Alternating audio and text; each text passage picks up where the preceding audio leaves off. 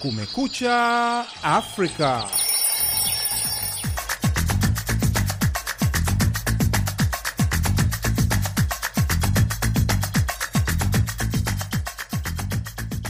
Hujambo mpenzi msikilizaji, popote unapotusikiliza. Hii ni Kumekucha Afrika kutoka idhaa ya Kiswahili ya Sauti ya Amerika, Washington DC. Karibu katika matangazo ya leo Ijumaa, tarehe 3 Februari mwaka wa 2023. Jina langu ni Patrick Ndwimana na mimi ni Idi Ligongo. Tunasikika kupitia redio zetu shirika kote Afrika Mashariki na Maziwa Makuu, ikiwemo Nuru FM Iringa, KFM Songea Tanzania, Redio Tumaini Kipese, Redio Sangu Malamu Buni ya DRC, Sayare Redio Eldoret Kenya, Sauti ya Mwananchi Nakuru na UBC Radio Uganda, kati ya nyingine. Vilevile tunapatikana katika mtandao wetu wa VOA Swahili.com. Karibu.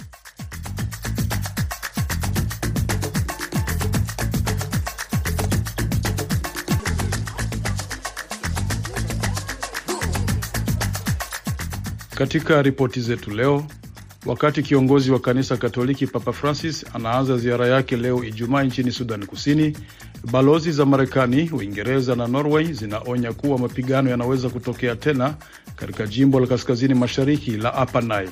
Jambo hilo lilitarajiwa manake, uh, tukikumbuka pale mwaka elfu mbili kumi na tisa wakati ambapo Bi Omar alichaguliwa kuingia bungeni alifanya matamshi ambayo pengine yalikiwa kera wengine. Na katika taarifa nyingine, wabunge wa chama cha Republican wapiga kura ya kumwondoa mbunge Ilhan Omar mwenye asili ya Somalia kwenye kamati ya masuala ya nje katika baraza la wawakilishi.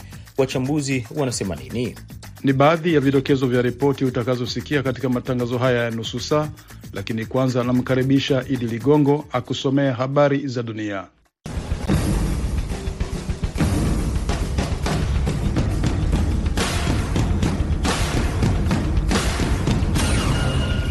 Zifuatazo ni habari za dunia kutoka idhaa ya Kiswahili ya Sauti ya Amerika. Msomaji ni mimi Idi Ligongo.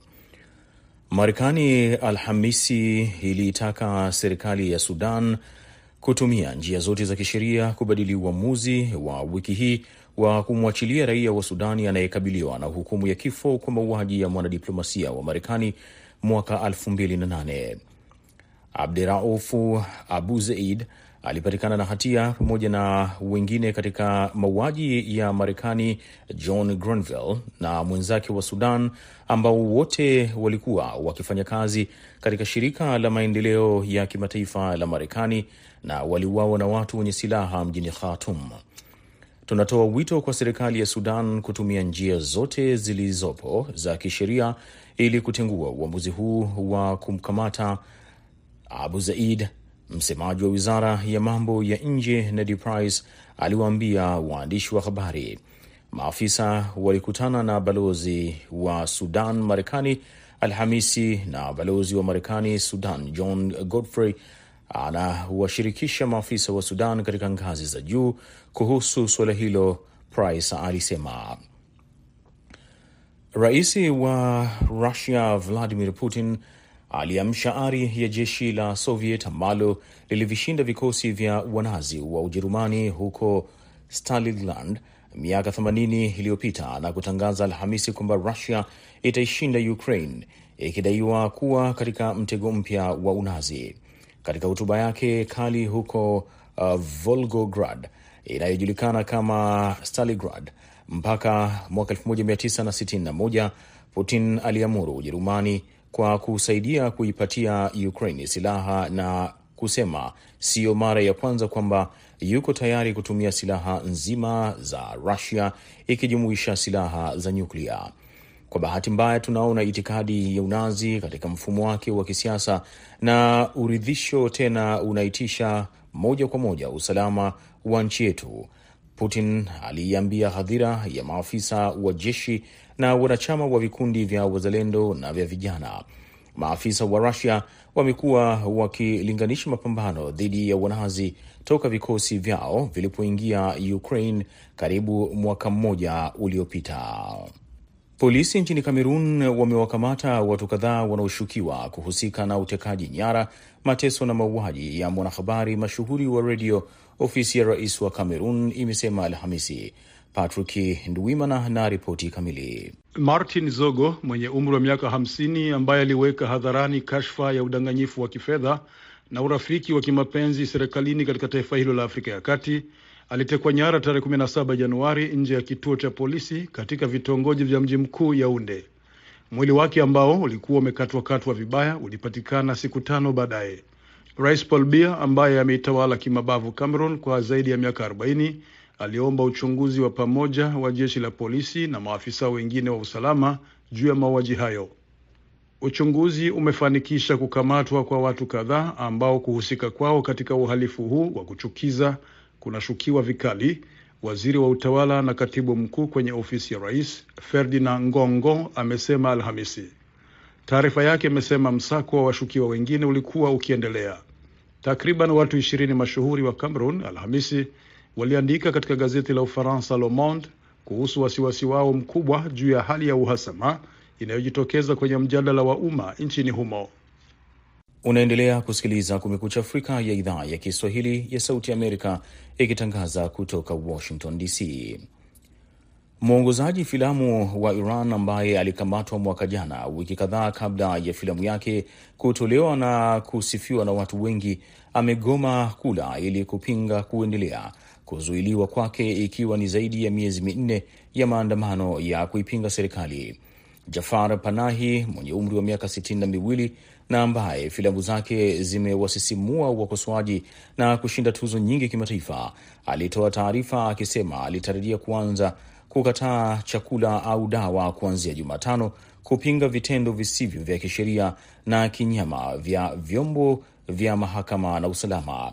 Yeye ni miongoni mwa wasanii kadhaa wa Iran, wanamichezo na watu wengine mashuhuri ambao wamezuiliwa baada ya kuikosoa serikali ya Iran. Kukamatwa kwa watu kama hao kumeongezeka tangu maandamano ya kitaifa yalipozuka Septemba baada ya kifo cha msichana mmoja akiwa chini ya ulinzi wa polisi. Na waziri wa mambo ya nje wa Marekani Antony Blinken anaelekea Beijing kwa mazungumzo na maafisa wakuu wa China kuhusu masuala ya vita vya Rusia na Ukraine, biashara na ushirikiano katika kukabiliana na dawa za kulevya. Lakini utawala wa rais Joe Biden unakabiliwa na maswali magumu kutoka kwa wakosoaji wa bunge, kwani matarajio ni madogo kwamba mazungumzo kama haya yataleta matokeo makubwa. Blinken atakuwa mwanadiplomasia mkuu wa kwanza wa Marekani kwenda China tangu elfu mbili na kumi na nane. Safari fupi ya Beijing haitarajiwi kurekebisha kutokubaliana baina ya nchi hizo mbili juu ya kile maafisa wa Marekani wanasema ni mazoea ya biashara isiyo ya haki ya China na ujasusi wa kiviwanda pamoja na vitisho vya Beijing dhidi ya Taiwan.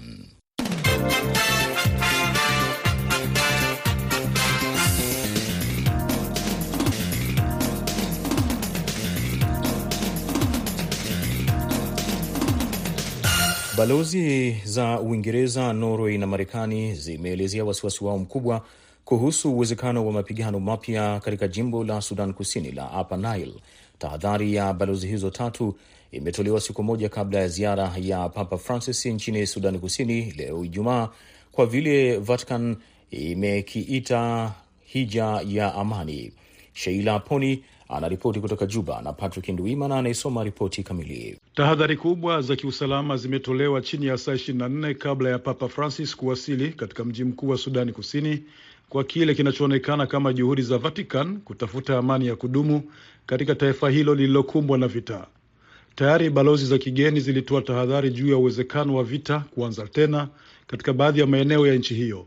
Marekani, Uingereza na Norway ambao pia ni wadhamini wa mchakato wa kutafuta amani kwa serikali ya mpito ya Sudan Kusini iliyoundwa upya zimesema huenda machafuko yakazuka huko Upper Nile, jimbo la kaskazini mashariki linalopakana na Ethiopia na Sudan upande wa kaskazini. Balozi wa Marekani nchini Sudan Kusini Michael Adler alizungumza na waandishi wa habari mjini Juba na hapa amesema The Troika embassies will always stand with those who call and work for peace in South Sudan. Balozi zetu tatu daima zitasimama pamoja na watu wale wanaotoa wito wa kufanya kazi kwa ajili ya amani nchini Sudan Kusini. Kuhusu suala hilo, tutaona kwa wasiwasi mkubwa dalili za maandalizi ya mapigano mapya katika jimbo la Upper Nile.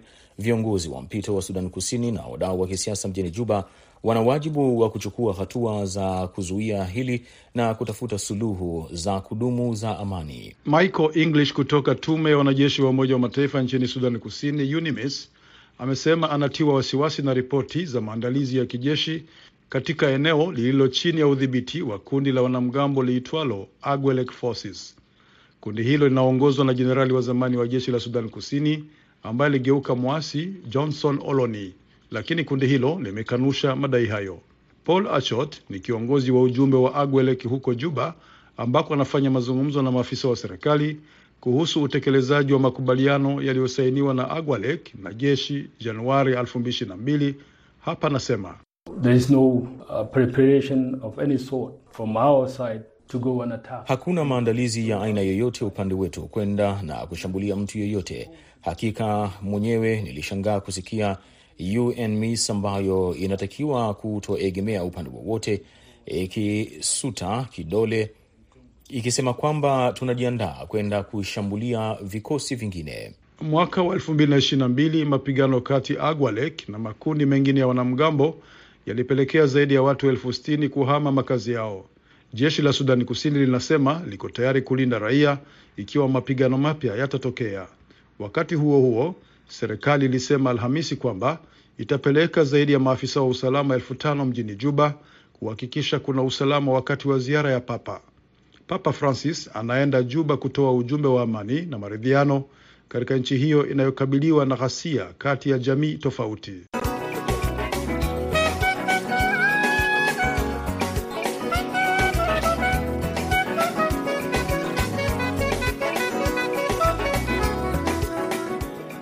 Unaendelea kusikiliza Kumekucha Afrika kutoka Washington DC. Idi Ligongo anakusomea habari zaidi za dunia.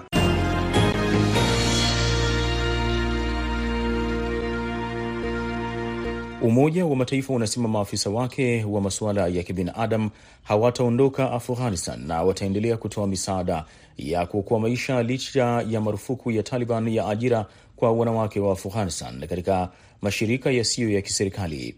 Jumuiya ya kibinadamu haifanyi mgomo. Martin Griffith, afisa mkuu wa Umoja wa Mataifa anayehusika na masuala ya kibinadamu, aliwaambia wawakilishi wa nchi wanachama siku ya Jumatano. Tangazo hilo linakuja wakati baadhi ya mashirika ya misaada ya kimataifa kuamua kusitisha shughuli zao nchini Afghanistan kupinga agizo la Disemba 24, 2022 la serikali ya Taliban kupiga marufuku wanawake wa nchini humo kufanya kazi kwenye mashirika yasiyo ya kiserikali. Na afisa mkuu wa sheria wa Israel anamwonya waziri mkuu Benjamin Netanyahu kujiepusha na shinikizo la baraza lake la mawaziri la kurekebisha mfumo wa mahakama, mpango ambao wakosoaji wanasema unaweza kuipa serikali madaraka yasiyo na kikomo. Mwanasheria mkuu wa Israel Gali Baharav Maria alisema katika barua kwa Netanyahu iliyowekwa hadharani Alhamisi kwamba lazima ajiepushe kama sehemu ya jukumu lake kama waziri mkuu kuhusika katika mipango inayohusiana na mfumo wa sheria. Netanyahu amekuwa akikabiliwa na kesi ya rushwa inayohusisha madai ya ulaghai, uvunjaji wa uaminifu na kupokea hongo, ambayo yote ameyakanusha. Mapendekezo ya marekebisho ya mfumo wa mahakama yataruhusu idadi kubwa ya wabunge wa nchi hiyo yenye viti 120 kubatilisha maamuzi ya mahakama.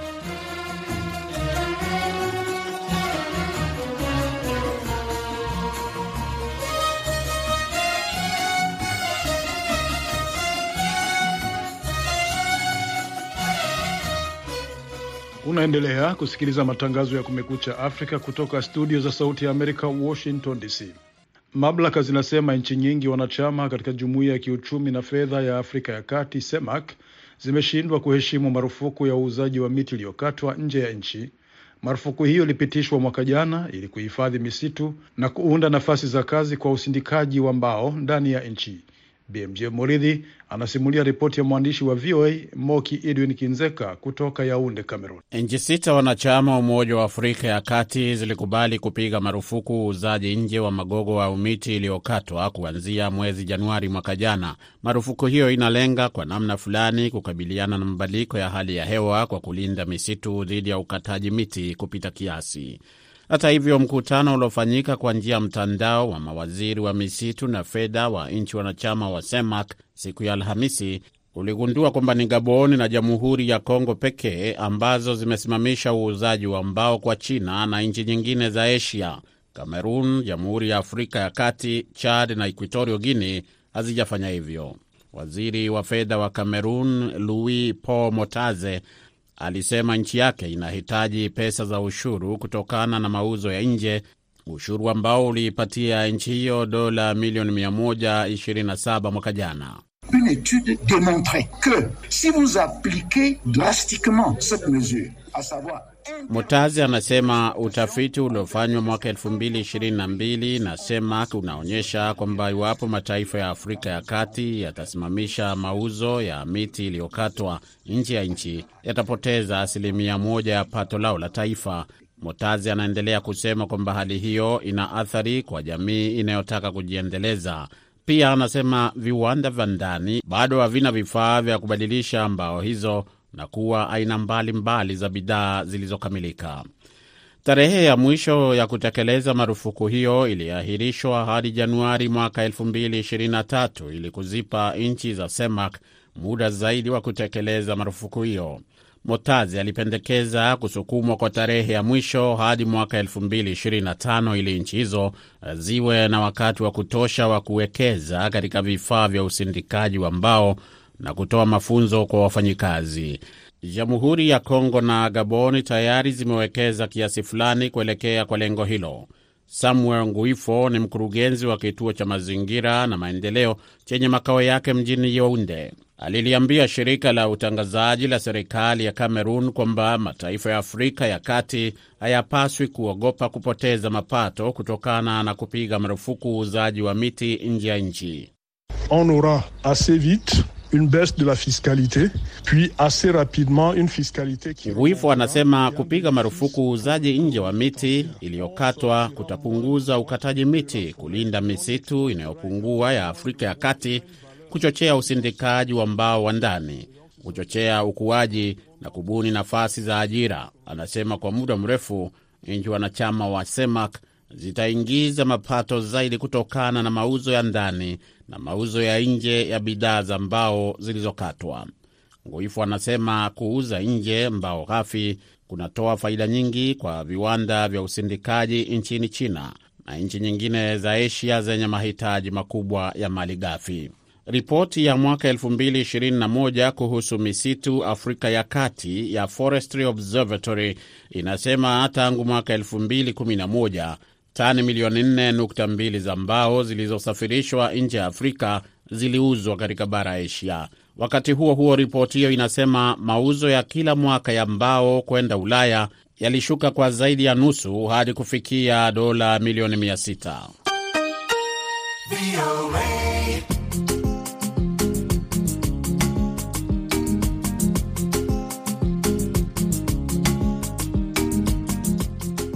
Hii unasikiliza ni Kumekucha Afrika. Tukiendelea na ripoti zaidi kutoka chumba chetu cha habari, wabunge wa chama cha Republican wanaotawala kwenye baraza la wawakilishi la Marekani Alhamisi walipiga kura ya kumwondoa mbunge Ilhan Omar mwenye asili ya Somalia kwenye kamati ya mambo ya nje kwenye baraza hilo. Spika Kevin McCarthy amesema Omar hawezi kuendelea kuhudumu kwenye kamati ya masuala ya nje kutokana na matamshi ya chuki aliyotoa miaka ya nyuma dhidi ya Israel na Wayahudi. Nimezungumza na Profesa Timothy Sadera, mchambuzi wa siasa za Marekani, na kutaka kujua mtazamo wake juu ya sakata hilo. Jambo hilo lilitarajiwa, manake uh, tukikumbuka pale mwaka elfu mbili kumi na tisa wakati ambapo Bi Omar alichaguliwa kuingia bungeni, alifanya matamshi ambayo pengine yalikiwa kera wengi, na kwa hivyo hata wakati ambapo mm, nani mwenyekiti wa bunge sasa hivi ama spika wa bunge Bwana Makadhi alipoingia alikuwa ameapa ya kwamba kuna wademokrat watatu ambao watahakikisha ya kwamba hawataingia katika viti hivyo. Kwa hivyo naona hili ni kusudio lililokuwa kwenye lengo. Ilhan Omar yeye wanasema ni matamshi aliyoyatoa ya uh, kuonyesha chuki dhidi ya, wa, ya Wayahudi, lakini kuna hao wengine wawili wa Democrat, huyu uh, Adam Schiff wa California na wengine Eric wa huko huko California. Je, hapa hakuna uh, mambo ya ulipi, ulipizaji kisasi? Ah, inaonekana maanake, unajua matamshi ya Makadhi alipoingia mara ya kwanza tu akisema ya kwamba atawaondoa watatu, nao wale watatu wakawa ni Eric Swalwell na pia Adams na sasa Omar. Kwa hivyo ni kumaanisha kwamba alitimiza lile alilokuwa amekusudia. Jambo hili linaonekana ya kwamba wana Republican wana mvumo wa sasa kuendeleza kuhakikisha ya kwamba wao ndio wanakalia utawala wa viti muhimu vinavyotarajiwa. Sasa hivi tungali tunaona ya kwamba bado kutakuwa na msukosuko wa vyama vingine, wenyekiti wa vyama vingine ama wahusika wa vyama vingine ambavyo vinahusika katika utawala. Uh, Spika McCarthy alipoulizwa na waandishi wa habari kwamba hii inaonekana kwamba ni lipizaji kisasi, yeye amekanusha, akasema hawa hata kwamba wameondolewa, lakini watapewa majukumu kwenye kamati nyingine, na anakusudia kukutana na mwakilishi wa walio wachache uh, mwakilishi wa Democrats ili kuzungumzia kuhusu uh, utaratibu au kanuni mpya kwenye bunge za namna ya kuwaondoa wabunge kwenye kamati mbalimbali. Sijui hapo unasema nini? Uh, kweli mkutano waweza kufanyika, lakini tukumbuke ya kwamba uh, wana Republican walipoingia kwenye sasa utawala wa bunge ni kumaanisha kwamba walisema awali, wameshasema ya kwamba kuna yale ambayo wanataka yatimizwe na kuna yale ambayo wanajua kwamba hayatawezekana. Na kwa hivyo, hebu nichukue tu kwa mfano matamshi yake uh, huyu Republican uh, mwakilishi Ocasio Cortez, ambapo hiyo kutoka New York, ambapo alilalamika kwamba kuna lengo limewalenga wanawake, wengine wamelengwa kwa sababu ya matamshi yao, na wengine wamelengwa kwa sababu mwanamke anaonekana kuwa wa hali ya chini. Kwa hivyo jambo kama hili sasa hivi bwana Makadhi lazima ajaribu sasa kufunikilia, ndipo ili wakati wake anapotaka kupitisha jambo litaweza kuungwa mkono pia na wanademokrat. Ni Profesa Timothy Sadera akizungumza na Sauti ya Amerika kutoka Atlanta, Georgia.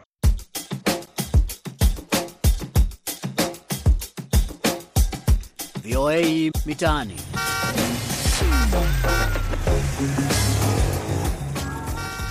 Katika makala ya VOA Mitaani leo tunaelekea DRC ambako wakazi wa mikoa mbalimbali wametoa maoni tofauti kuhusu ziara ya Papa Francis nchini humo. Oster Malevika ametukusanyia maoni hayo. Ujio wake mwongozi mkuu wa kikanisa ya Kikatolika ni ni amana sana kwa nchi yetu, kwanza kwa sababu anakuya mu wakati moya nchi iko mu periode ya, ya vita. Sika ujio wake inaonesha kwamba pembeni ya hii vita tuko nayo watu viko kameme huku watu wanaishi, na ujio wake tunawaza ya kwamba itapasha saidia kidogo, pia na message moya ya, ya kimya, kuwatakia wote kimya na kuomba wale waasi wa M23 ambayo wanasaidiwa na government ya Rwanda kuambia waache silaha waingie kwa, kwa usalama juu watu warudie tena kuma nyumba zao, haiko vye kukua kwenye yuko kwao. Atake mie mgaishi wa Kongo si siwaze kama kukuya ya pape ni mubaya ama kutokea yake ni mubaya. Juu batu viko tu nakia mkongo. Na, na mimi nawaza tu alikuya sakizi watu wengine viko nakuya mkongo. Na vile ni, ni mtu wa Mungu anarepresente ufalme wa mbingu. Mnawaza ke alikuya juu atuporte kombasio hapa mu hapa kukongo kwetu, kwa sema anakuya ataleta vita au bia anakuya vita itaisha. Mi siwaze kama vita kuisha ama kuendelea, sijui kama ina depende na na pape pia ba basi kona sema sema ku vitu wenye abayue so bakona nja analize vitu njo banakuwa na kufika ya pape mie sione kama iko na maana mwakati ya hivi. Ile inakuya tena disrere wa autorite yetu. Lie bajikonsantre kufujo yenye iko huku kueste vita yenye iko huku mashariki ya Kongo. Unaona bana banakuwa disre na arrive ya organize vile ya, ya, ya pape. Na yapo watu biko naisha huku kichanga ile ilisha aenda pape anakuya anakuya fanya nini? si aende Kagame kule e, vita iishe iishe huku Mkongo me kukuya huku bo. Basi, anafika tu anafika uvyake. Mimi sione kama ilikuwa ya maana kufika na, lakini ile kufika ya pape mi sione. Haina haina maana. Ingekuwa ya maana akose basi angeenda njo Rwanda, aende Rwanda na aambie abi Kagame aache mavita vita. Juu uye njo natuatake kufika bo basi nafika. Wala naye anafika sasa kukuya concretiser balkanisation bon sijue hakuna maana avishanje kitu kwanza inaleta njo distraction kwa autorite yetu. Na njo maana haiko biange bakia tu kulikwake basi wala na journée akuye vita ikishaisha Naona kufika kwa pape mu inchi yetu ni lazima sana, kwa maana inapatia watu tumaini mupya na me- message yenye alilanse ku taifa ya Kongo ya kuwapatia espoir ya amani, na tunawaza kwamba itatimilika, na ni kweli watu wataheshimu neno ambayo alisema. paske alikiona ko nani batu ya eglise katolike na usi alikuya kukonsole batu juu ya amani, donc hakufaa mbaya kukuya. Haiko kusema juu pape atakuya njo vita itakuwa, ile ni mapense primitif. Kila kitu iko na wakati yake. Kuko wakati ya kuresevoir pape na kuko wakati ya kupigana vita. Wakati ya kupigana vita haiko wakati yote ndio president anaweza shitia mupolitiki il faut a recevoir aussi batu bebiko cher bebanaweza kuya angalia pays. Donc bavisiteur ya pei. Kama pape anaweza rudia aende na nayo ake vita iko Mukongo, kama anaweza weza rassemble bapolitisien ba grand politicien juu ya kuwaza juu ya amani ya Mukongo, ingelikuwa mie Niko mkristo wa, wa Chapelle Bakanja, paroisse ya Saint Marc hapa Lubumbashi, na ikaa mlubumbashi mukomune ya Lubumbashi.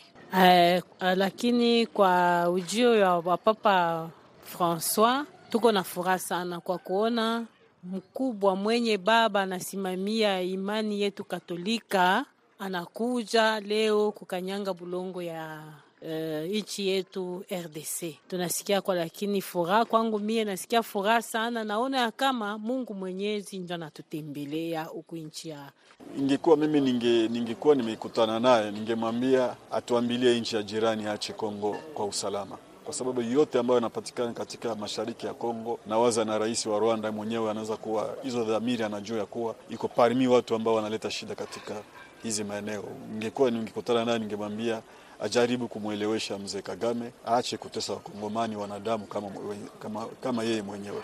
Eh, kuja kwa pap urdc RDC kwetu kuinchi sie kungambo ya politiki hatujue kitu me tunajua sema kungambo ya Injili fatana na, na Bibilia hakuna kintu kitatendeka kusudi maandiko iko kunatimilizika. Ni wakati wa mwisho tunachunga kuja kwa Yesu, hakuna kitu kitakuwa kama salama. Kama anakuja ataleta kitu hata kimoja, na hatuna muda ya kufasiria mrefu sana. Gisi kani papo kanisa inakuwa mubiblia, naomba mafundisho murefu sana. Eh, kuja kwa pape bon jusqu'a présent hatuyayua ni nini anakuya mbele kufanya. Mushie entre shie benyewe kutoka kwake njo sasa tutayua sasa amani itaingia bien itabakia paka vile itaendelea vile nikalaka. Antuka kia kwanza mbele na furaha sana ya kufika kwake humu, tunaiwa se ye ni baba wa salama, baba katolike kukue kwake kumu mu RDC inakuya pas seulement ndio akuona population ya mu RDC mais inakuya tena ndio akupeleka salama kote ya est. Wala kufika kwake humu mkongo mwetu tu kuna furaha mingi sana kabisa,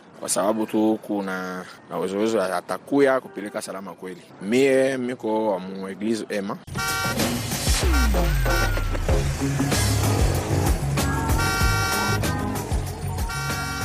Kabla ya kukamilisha matangazo haya, namkaribisha tena Idi Ligongo akusomea muktasari wa habari za dunia.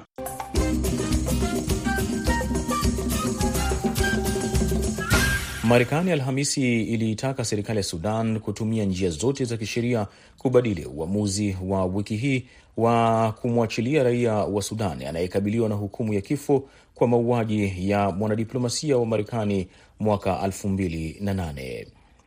Rais wa Russia Vladimir Putin aliamsha ari ya jeshi la Soviet ambalo lilivishinda vikosi vya wanazi wa Ujerumani huko Stalingrad miaka 80 iliyopita na kutangaza Alhamisi kwamba Rusia itaishinda Ukraine ikidaiwa kuwa katika mtego mpya wa unazi.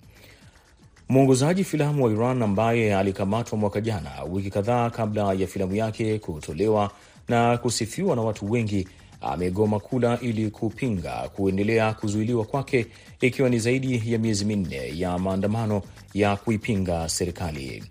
Waziri wa mambo ya nje wa Marekani Antony Blinken anaelekea Beijing kwa mazungumzo na maafisa wakuu wa China kuhusu masuala ya vita vya Russia na Ukraine, biashara na ushirikiano katika kukabiliana na dawa za kulevya. Matangazo ya alfajiri kutoka idhaa ya Kiswahili ya Sauti ya Amerika yanakamilisha muda wake kwa leo. Kwa niaba ya wote walioshiriki kufanikisha matangazo haya, msimamizi BMJ Moridhi, mwelekezi wetu Jumbe Hamza, naitwa Patrick Nduimana. Hewani nimeshirikiana Idi Ligongo. Kwa pamoja tuna wageni tukiwatakia asubuhi njema.